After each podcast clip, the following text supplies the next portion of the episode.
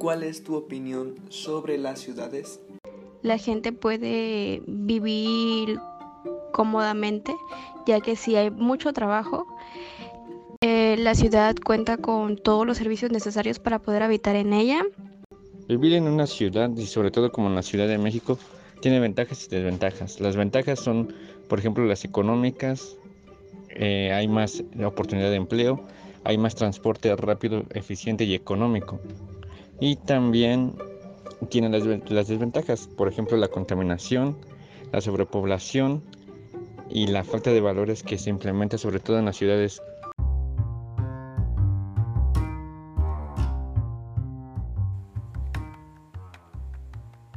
Hola, bienvenidos al programa Los Peripatéticos del Instituto Rosario Castellanos. Hoy hablaremos sobre un tema muy interesante, las ciudades y comunidades sostenibles.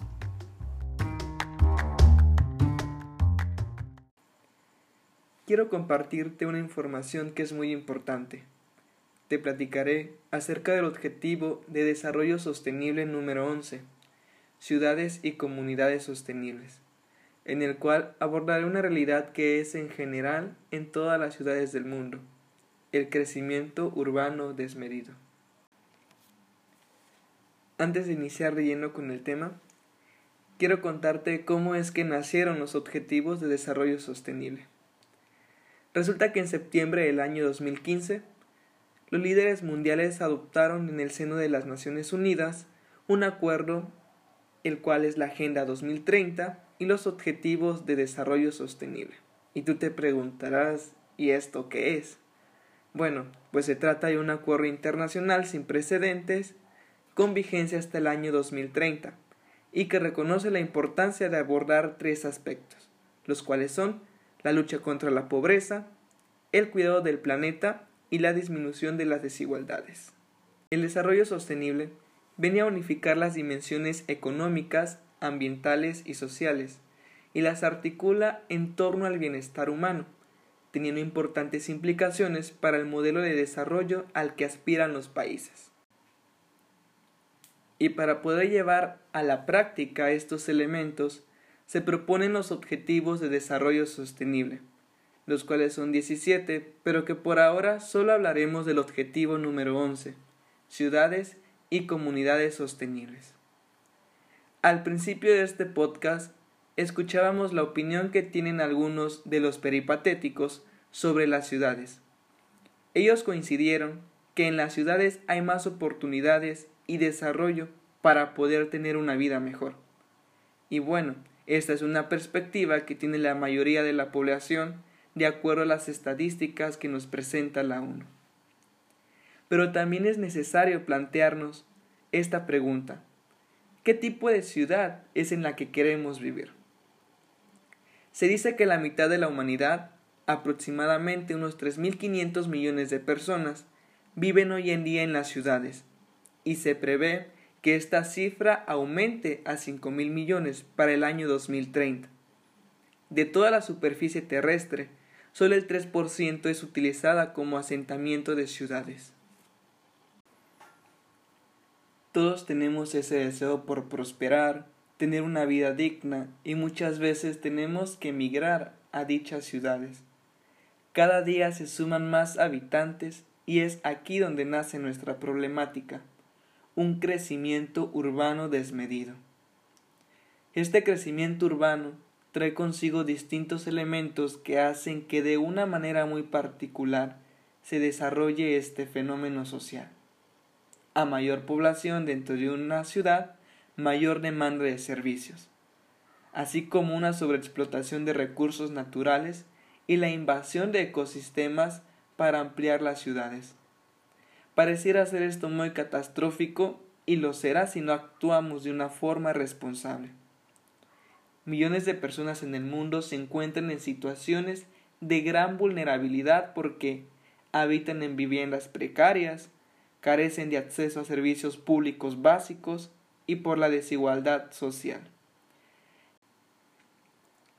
Y todo esto como producto de un crecimiento urbano desmedido y por la falta de políticas públicas que regulen estas acciones, garantizando a todos los ciudadanos el cumplimiento de las mismas. Y bueno, tal vez tú te preguntes por qué son importantes las ciudades sostenibles. Son importantes porque nos muestran una solución ante esta problemática.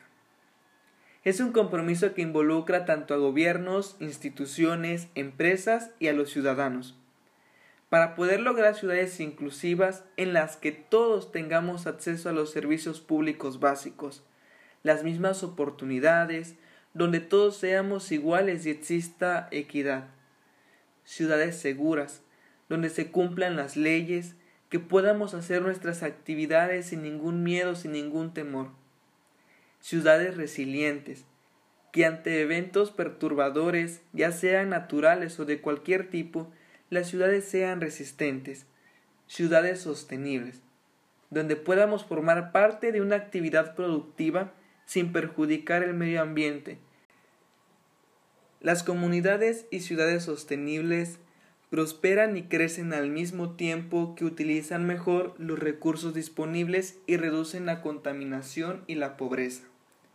El crecimiento urbano es algo inevitable y mi intención no es satanizarlo sino todo lo contrario. Lo que sí podemos hacer es disminuir los efectos que genera este crecimiento de la población en las ciudades.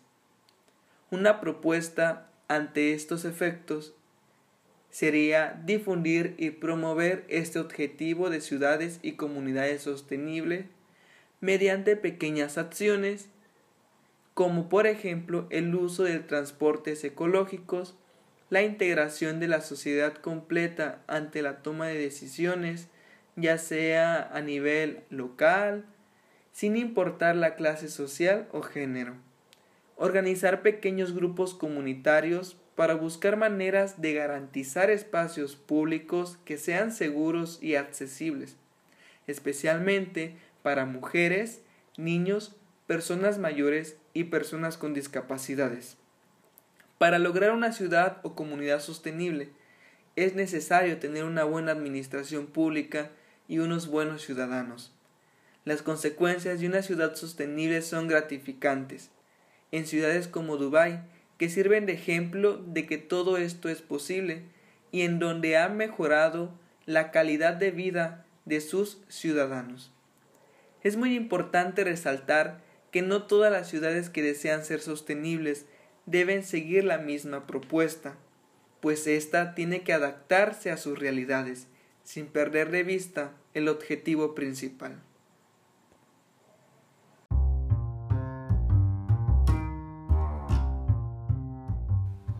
Mi nombre es Nicolás Sánchez.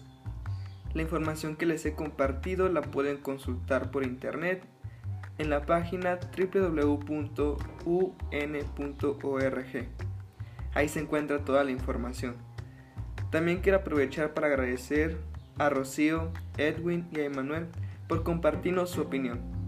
Muchas gracias y que viva la vida.